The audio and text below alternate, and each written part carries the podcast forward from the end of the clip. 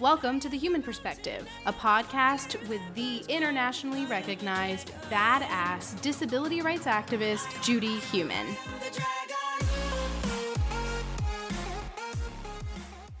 This episode, Judy interviews Dior Vargas. Dior is a queer, Latina, feminist mental health activist. She is a leader in intersectional mental health activism with an emphasis on queer communities and communities of color. Please be advised that this episode does discuss mental health and specifically mentions suicidal ideation, suicide attempt, and psychiatric hospitalization. Another content warning for our Ask Judy segment there is discussion of abortion as well as sexual assault. The Heumann Perspective is produced by me, Kylie Miller, and Judy Heumann. So let's roll up, lay down, dance around, whatever makes you feel best, and let's meet this episode's guest.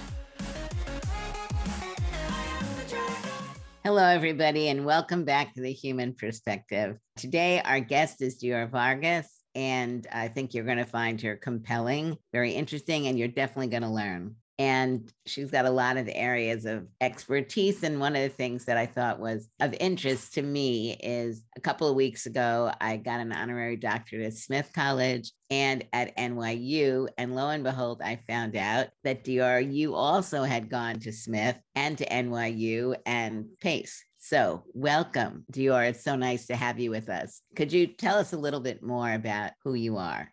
Sure. So uh, I'm Dior. I'm a mental health activist and I grew up in New York City. My family uh, is Ecuadorian and Puerto Rican, and I'm very close to my immediate family, which includes my mom, my stepdad, my older sister, and my maternal grandparents. So I identify as a feminist. There are complications within feminism, but I definitely look at feminism through an intersectional lens. And so I'm not exactly sure how else to describe myself, but for some reason people think that I'm an artist, a creative, and I'm trying to to find that within myself uh, because that's just not something that I see. But uh, I think that'll be an interesting journey for me to take. So, why do some people see you in that way? I'm not sure. I think maybe because of the photo project, maybe other reasons, but I'm not entirely sure. So we'll see uh, what I find out in that discovery. I used to do uh, theater of the oppressed back in the day uh, and did other things in theater. So maybe that's also where it comes from.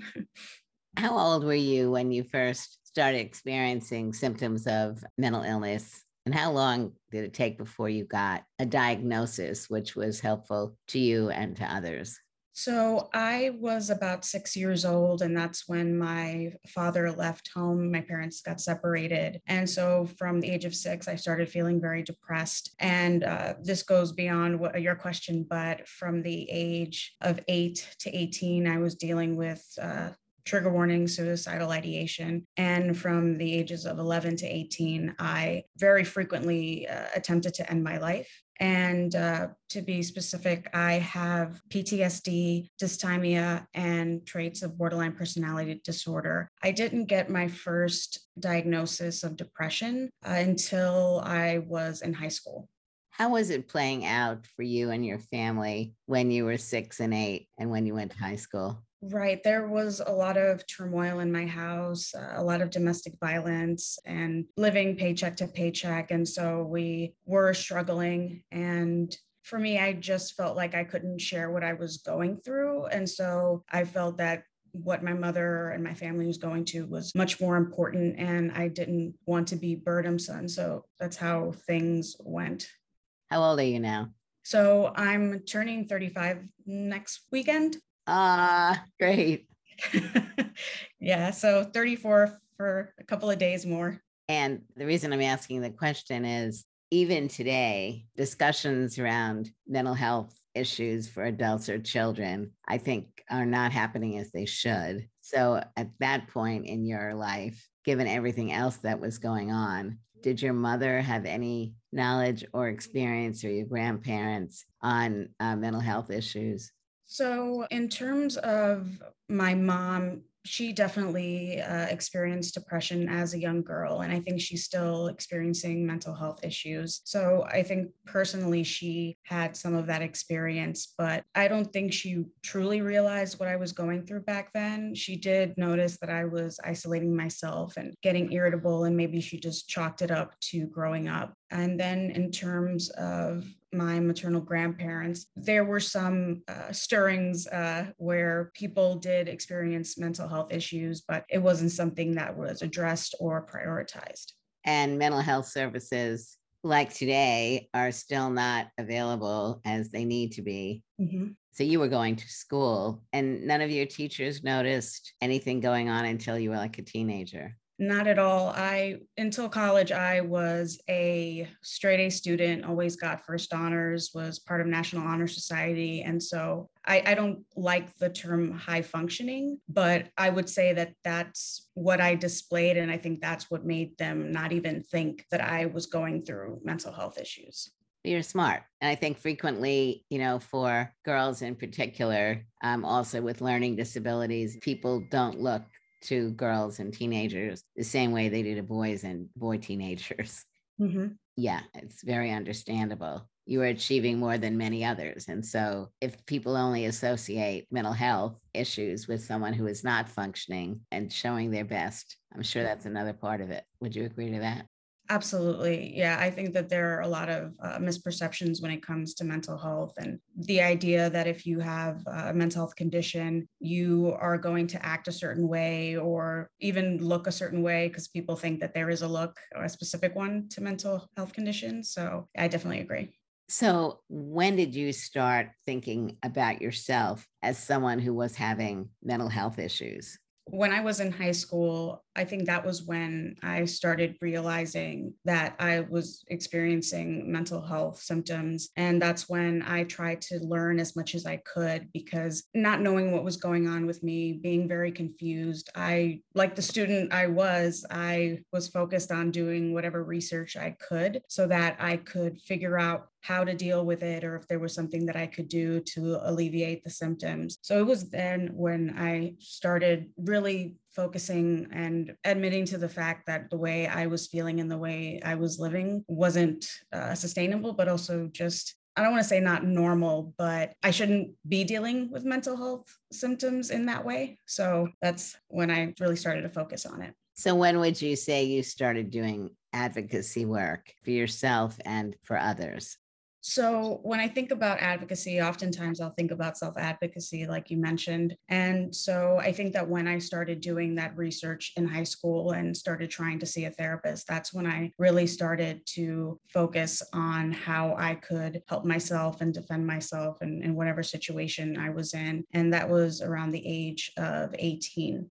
And so, when did uh, you experience what some might call a crisis? Yes, I'll speak to one major crisis because that's the thing that really prompted me or was the catalyst for me to start focusing on my mental health and eventually identifying as a mental health activist. But when I was 18, it was my first summer after my first year at Smith and I returned home and I was just going through a lot and I felt that there was nothing for me in my life and that it was just too troublesome. I was going through too many struggles and like I had before, I decided to end my life and that's when I was hospitalized and then placed in a psychiatric ward. So prior to then, I didn't think that those attempts were going to have any real consequences until that time. So that's what really got me into focusing on my mental health.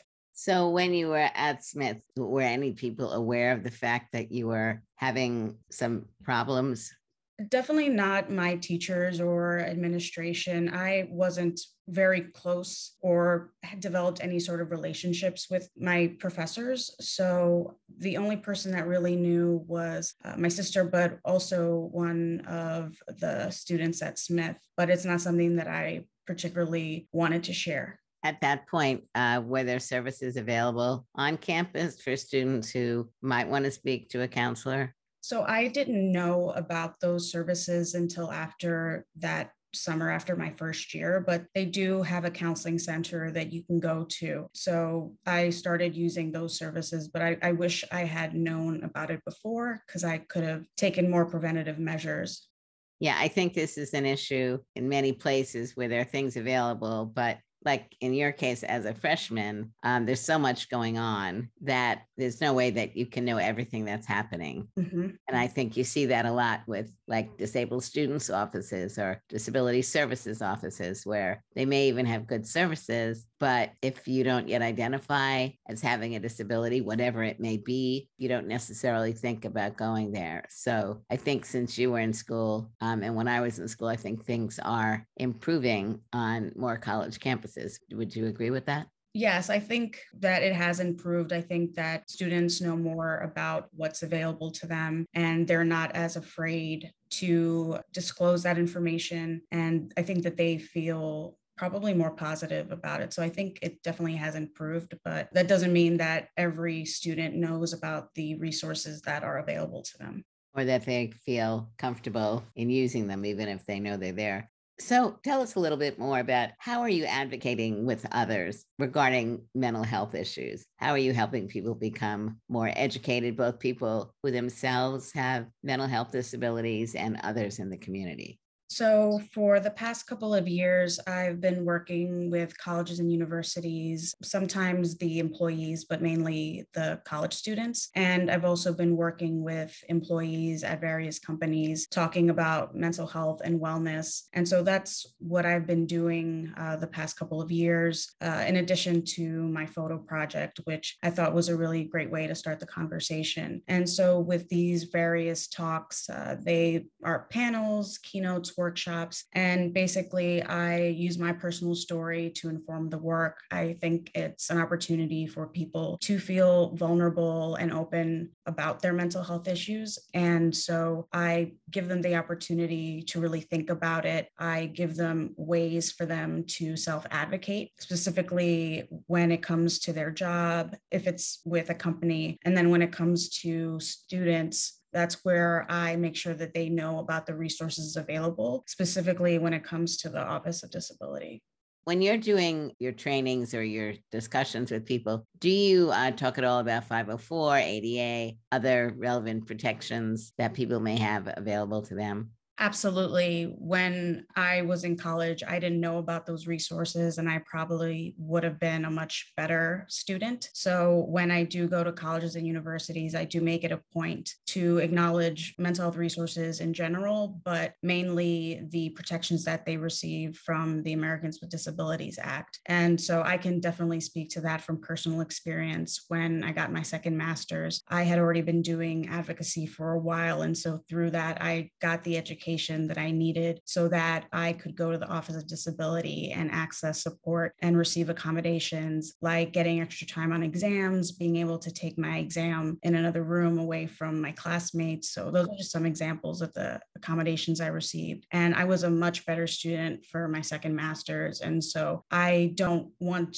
any other student to struggle when there are resources available to them because that's even more of a shame when there are things that can help. And so I definitely make it a point to share. And often a lot of students that will be news to them. So it makes it really worthwhile that I know they will be proactive and find ways to advocate for themselves and get the accommodations they need. I think this is a very important discussion, in part because frequently high school students with invisible disabilities, but not exclusively, don't want to be identified as having a disability. Did you have a 504 plan when you were in high school? Not at all. I had no knowledge of any of that. And since I had a certain understanding of disability, it's not something that I claimed yeah, I think, you know, one issue for kids who are in high school is understanding that if you have a disability and you're getting accommodations, that it's important to let the university know so that there can be a no break potentially between high school and college. And clearly, as you're describing it for yourself, you didn't learn about this till you were on your way to your second master's. I have friends who, with ADHD, didn't get identified till she was in her master's program, exactly like you, was talking about what a difference it made to be able to get accommodations. So, do you talk specifically also with people to find out whether they're reluctant to uh, discuss their disabilities and how do you encourage them to do that? Sometimes when I do my workshops, I try to do some sort of poll just to get a better idea of where people are when it comes to mental health. And sometimes it's overly negative, sometimes it's positive, which is a nice surprise. And so I think that gets them to start thinking about what they've experienced. But I definitely give them different ideas, tips, and tricks on how they can better advocate for themselves. And uh, I think that that's a great opportunity for them because sometimes we don't have the time to just sit down and think about our mental health or to focus on that. So I am really proud to be able to give that opportunity to whoever I do work with. Now, like many of us, you're a complex being and uh, you have multiple identities, both as a Latina and queer person. And how have those particular aspects of who you are influenced your work?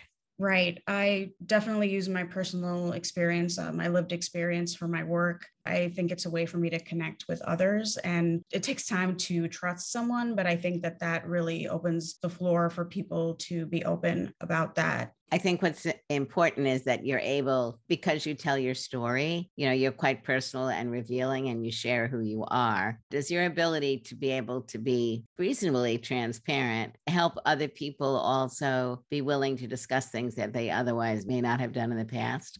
I think so. I think that when they hear about the struggles that I've overcome and it gives them a representation that maybe they're less likely to have seen when it comes to mental health, I think that that gives them the opportunity to see something that they can connect with. When I did my keynote for Disability Rights Iowa, there was this uh, young girl who came to me in tears telling me that when I was talking, she felt as if she was talking. And I also overheard that after my talk, she started sharing that she wants to be a lawyer. And now that she's heard about how I've been able to accomplish a lot of things with my mental health condition, she feels that she can apply for law school. And so that's so meaningful for me. And it definitely validates the work that I do.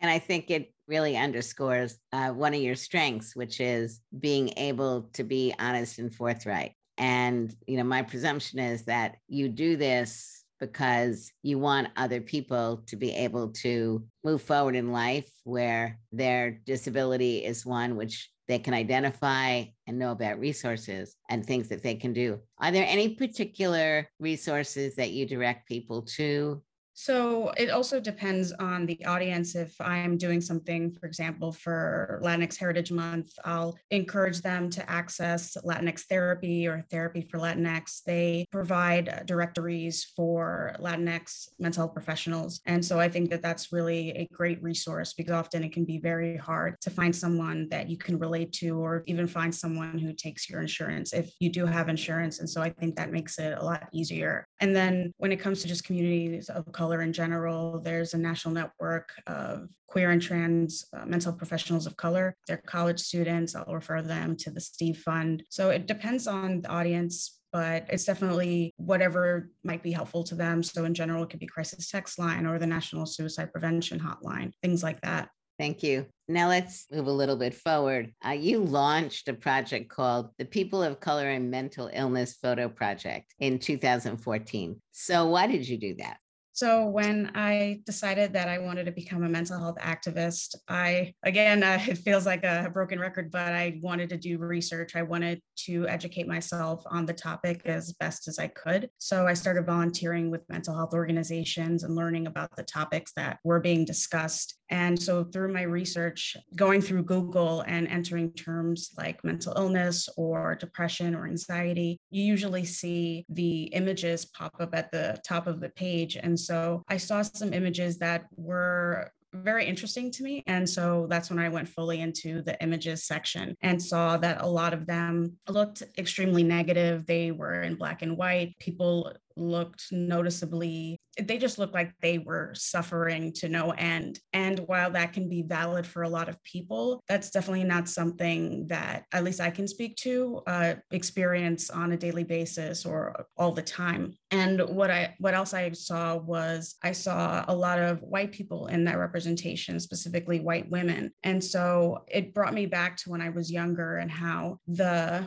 representations that i saw or the lack of when it came to mental health health really impacted me and contributed, besides other things, to my feeling like I couldn't be open about it and that it was something that only I was experiencing. So I didn't want anyone else to experience that. And also noticing my family didn't talk about mental health. So I thought if I focused on communities of color, that that would be a great way to start that conversation. And usually there isn't a focus on communities of color, specifically back then. So I thought it would be a really good way for people to see people who looked like them and be able to connect and feel like they weren't the only ones going through this. How is the project going? It's good. Uh, my online version is ongoing. I there's no deadline to when you uh, experience mental health symptoms or get diagnosed, and I definitely didn't require people to get diagnosed because often we don't know about resources or we don't see a mental health professional, so often we don't get that diagnosis. Uh, and then when it comes to the book, uh, yeah, it's it's doing well. Uh, I have two versions, uh, but the last one that I published was one that was in both English and Spanish. So I wanted to also create another way to make it more accessible to people. So is it still called People of Color and Mental Illness Photo Project? So the online version is, but I decided to be a little more creative with the book. And so the name of the book is The Color of My Mind Mental Health Narratives from People of Color. Beautiful. How do people get the book? So uh, it's on Amazon, it's on barnesandnoble.com. And then there's this website, I, I think it might be bookshop.com, but it's basically where you can decide to buy it from independent booksellers. So that's something that I wanted to make that available to them in case they didn't want to buy from Amazon or Barnes and Noble. And we'll put that information in so people don't have to write it down right now. You'll get it later. What are some of the responses you're getting from people? A lot of positive responses. A lot of people have shared that this is something that they needed to see, that they use to start talking about their own mental health struggles. Also, a way for them to start the conversation with family, friends, and loved ones. And a lot of times people felt that they were the only one. So they're very appreciative of the project and the conversations that were starting as a result. So, besides that, also just getting feedback after any of the talks that I do, that's also really rewarding. I did admittedly get some negative responses when I started because a lot of people thought that I was excluding non people of color. And really, it was just a way for me to highlight and uplift these stories that are usually not told. So there is always going to be a group of people who don't particularly like what you do, but I stayed focused on that mission. And I think that that's been really helpful. I mean, I think the point that you're raising is when you don't see yourself, that's a problem. And so, you as a researcher, where many people aren't, were clearly seeing that you weren't being reflected in what was happening. So, I think it's really important that you've been able to broaden people's understanding and horizons um, so that they understand that mental health disabilities are something that occur in all communities. And there are different issues and problems that people need to face that may be more prevalent in communities that are less served and uh, may not have health insurance, et cetera. So I appreciate what you're doing. What are some of the messages you want people to know about mental health? So, while it can be hard to deal with mental health conditions, it's not something that will ruin your life. Your life is not over uh, if you start feeling mental health symptoms or if you do get that diagnosis, that it's something that a lot of people experience, that you're not alone, and that it is a community issue. So, just not to think so negatively uh, about mental health struggles and knowing that there are people that are there for you that love you that want to support you I, I, think often we can feel so alone so if we can really look to those who can support us i think that that can be very helpful and you can accomplish so much with a mental illness or a mental health condition. So it's it's not the end of your life or the end of the world. You definitely will be able to cope. Who are some of the people in your life that have been important to you around your mental health disability and understanding and supporting you? Yes, my grandmother, my maternal grandmother, I remember one point she was telling me that it was okay to cry. My general upbringing was that crying was a sign of weakness, that you need to toughen up. And so for her to have told me that it's okay to cry, I felt like I had that permission to express my emotions, which is not something that my family in particular did. Men were the ones that were able to express anger, but women weren't. So I think my grandmother was definitely a support to me, uh, as well as my my grandfather, my maternal grandfather and also my sister she's been by my side she's my best friend so she's always been a constant support to me so it's great that you've had this really important family support network. I'm sure, you know, as a teenager, you know, many teenagers have difficulty relating to their family because that's part of, right, growing up and maturing. So additional issues that go on when people are younger. How do you think we can improve the inclusion of mental health in the disability community and vice versa? I think it would be great for the mental health advocacy community and the disability community to connect with one another more often. I think it would be great to have some sort of conference or just ways for them to have those conversations to find common things that they can relate to or that they have between one another. And for people to just get a better uh, education that their mental health condition is something that is considered a disability. And I think the disability has taken on that word word and really made it a source of pride. And so I think that that's something that can really contribute to the mental health community because they will feel like they're part of a community that is working to get better access to support. And I think that that's really uplifting and encouraging and gives you that agency to get that support for yourself. So I would love for uh, these two communities to really connect with one another and eventually just become one. I mean, you can definitely have your offshoots and focus on a specific issue, but it's definitely important to see the commonalities.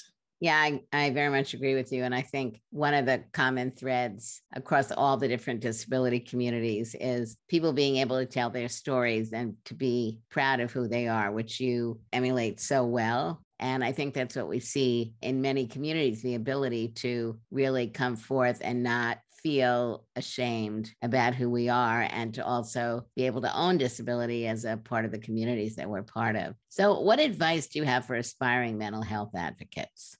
So definitely learn as much as you can, work with different mental health organizations. Uh, it's important to, to network and have those connections. And then also try to learn as much as you can in terms of what the discussions are when it comes to that. For me, I didn't see a lot of conversation, if at all, about communities of color and mental health and how there's a lot more nuances to that. And so I think if you look and see what's being discussed and what's not being discussed, I think that's where you can find a way to focus on a specific aspect of it. So definitely see what's lacking and how you can contribute to that. And mental health advocacy can be difficult, specifically if you are using your personal experience that can get triggering at times. It's important to really think about why you want to be a mental health activist because when there are times that you worry you're not helping anyone, I think when you return back to your why, that's something that can help you continue fighting and moving forward.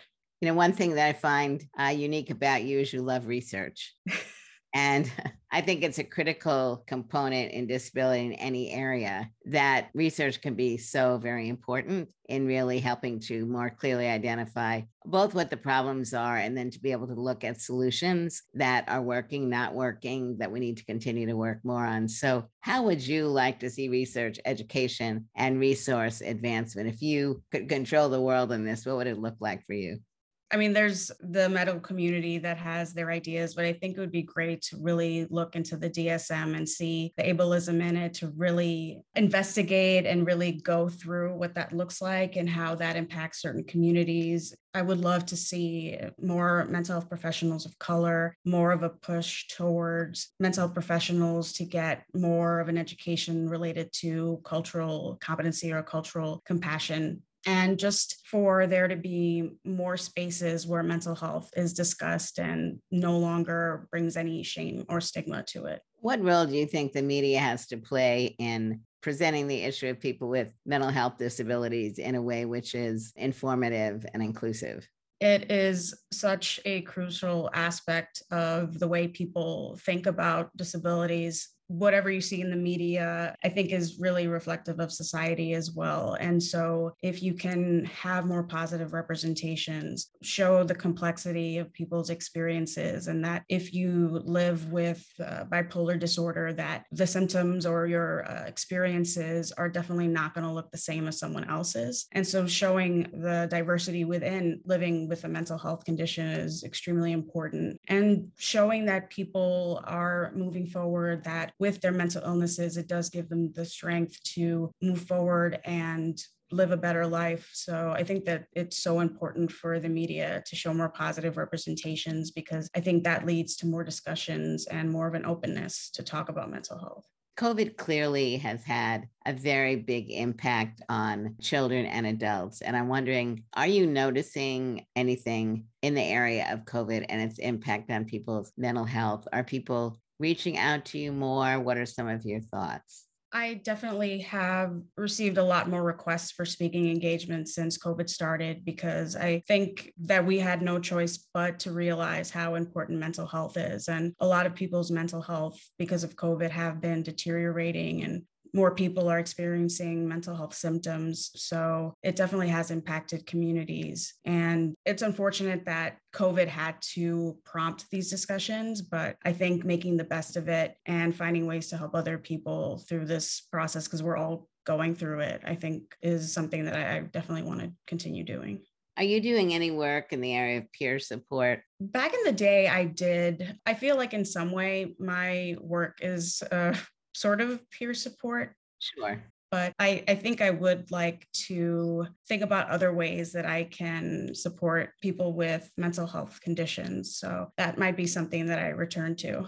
Yeah. And I think also getting other people who've been experiencing mental health issues right now who have been able to um, kind of help put their life in balance and maybe also can be working with other people. Uh, when I worked at the Center for Independent Living in Berkeley, we started a peer support program. And so it was made up of other disabled individuals. Uh, most of them were not therapists, but they were people who were able to articulate their story and also to listen well and help people move forward or get services. So I think that's very important. Absolutely. So we're coming close, unfortunately, to the end of the program. And I typically ask all of my guests, what is something you'd like to share about yourself that people may not know? Hmm.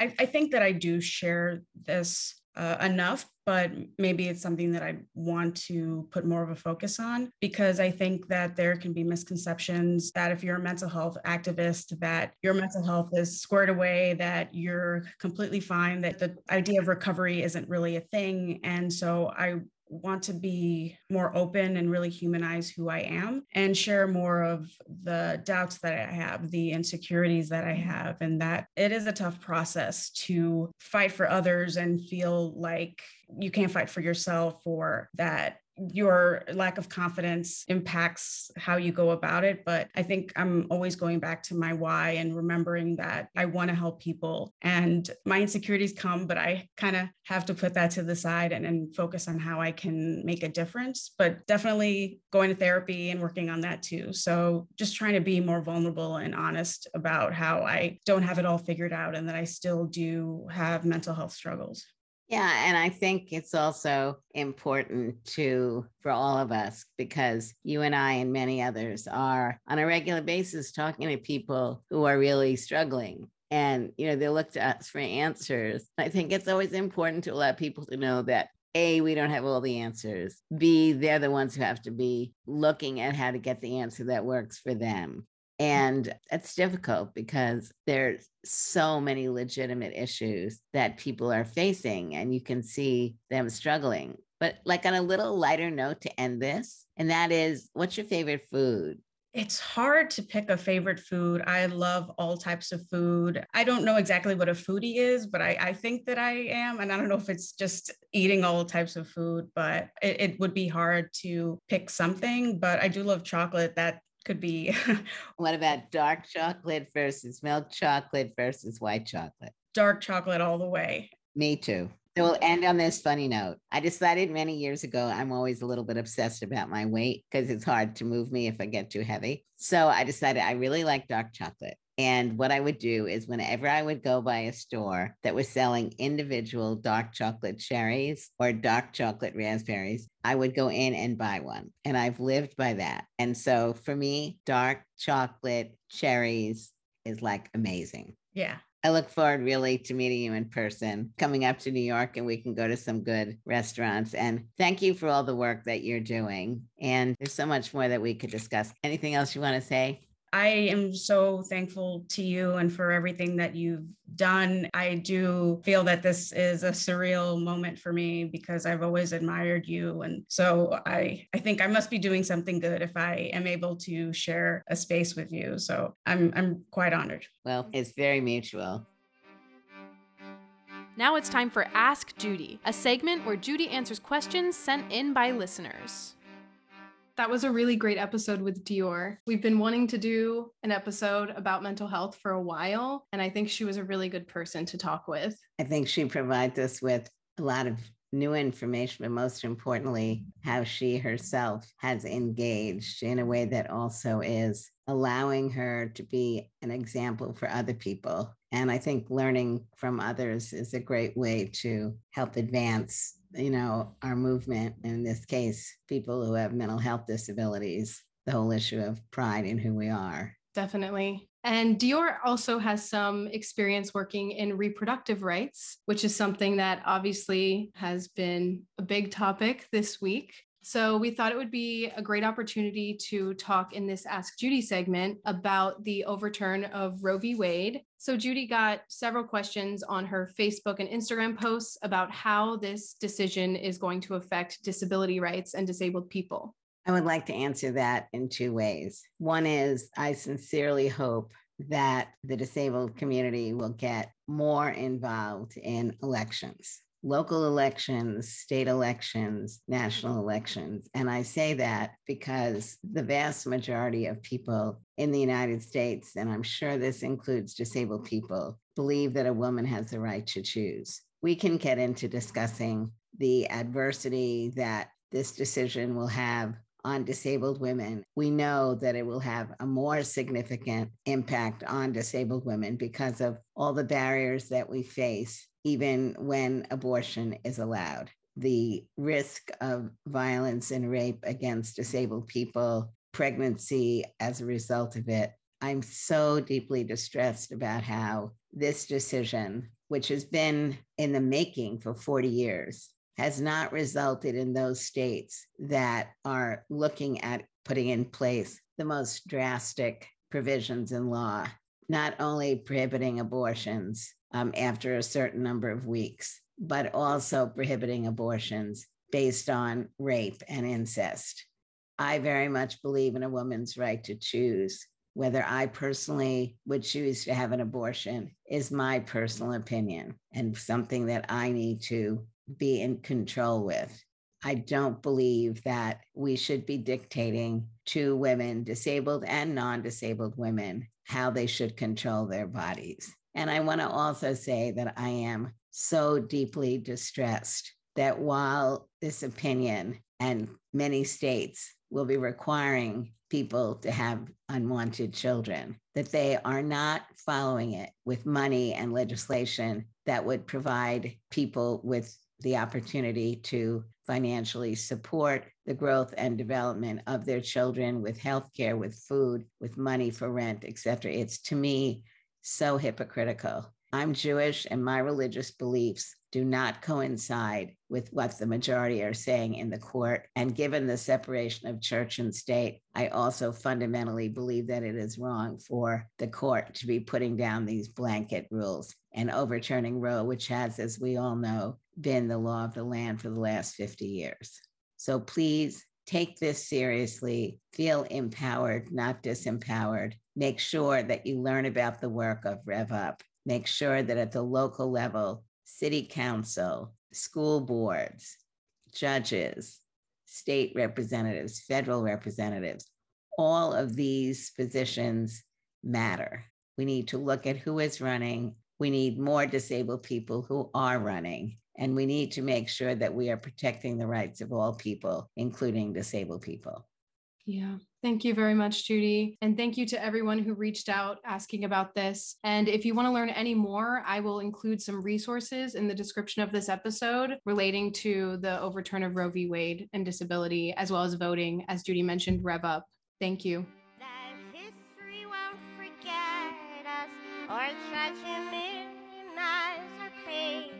Thanks for tuning in to The Heumann Perspective. Be sure to subscribe, rate, and review our show on Apple Podcasts or Spotify. You can also follow Judy on Twitter at Judith Heumann and on Instagram and Facebook at The Heumann Perspective. If you want to find out more information about this episode's guest or resources relating to the discussion, check out the description of this episode or visit judithheumann.com. You can also find a shortened video version of this interview on Judy's YouTube channel, dropping a week after this podcast is published. Otherwise, be sure to check back every other Wednesday for a new podcast episode. The intro music for The Heumann Perspective is Dragon, which is produced and performed by Lachi, Yontero, and Warren. The outro music is I Wait by Gaelynn Lea.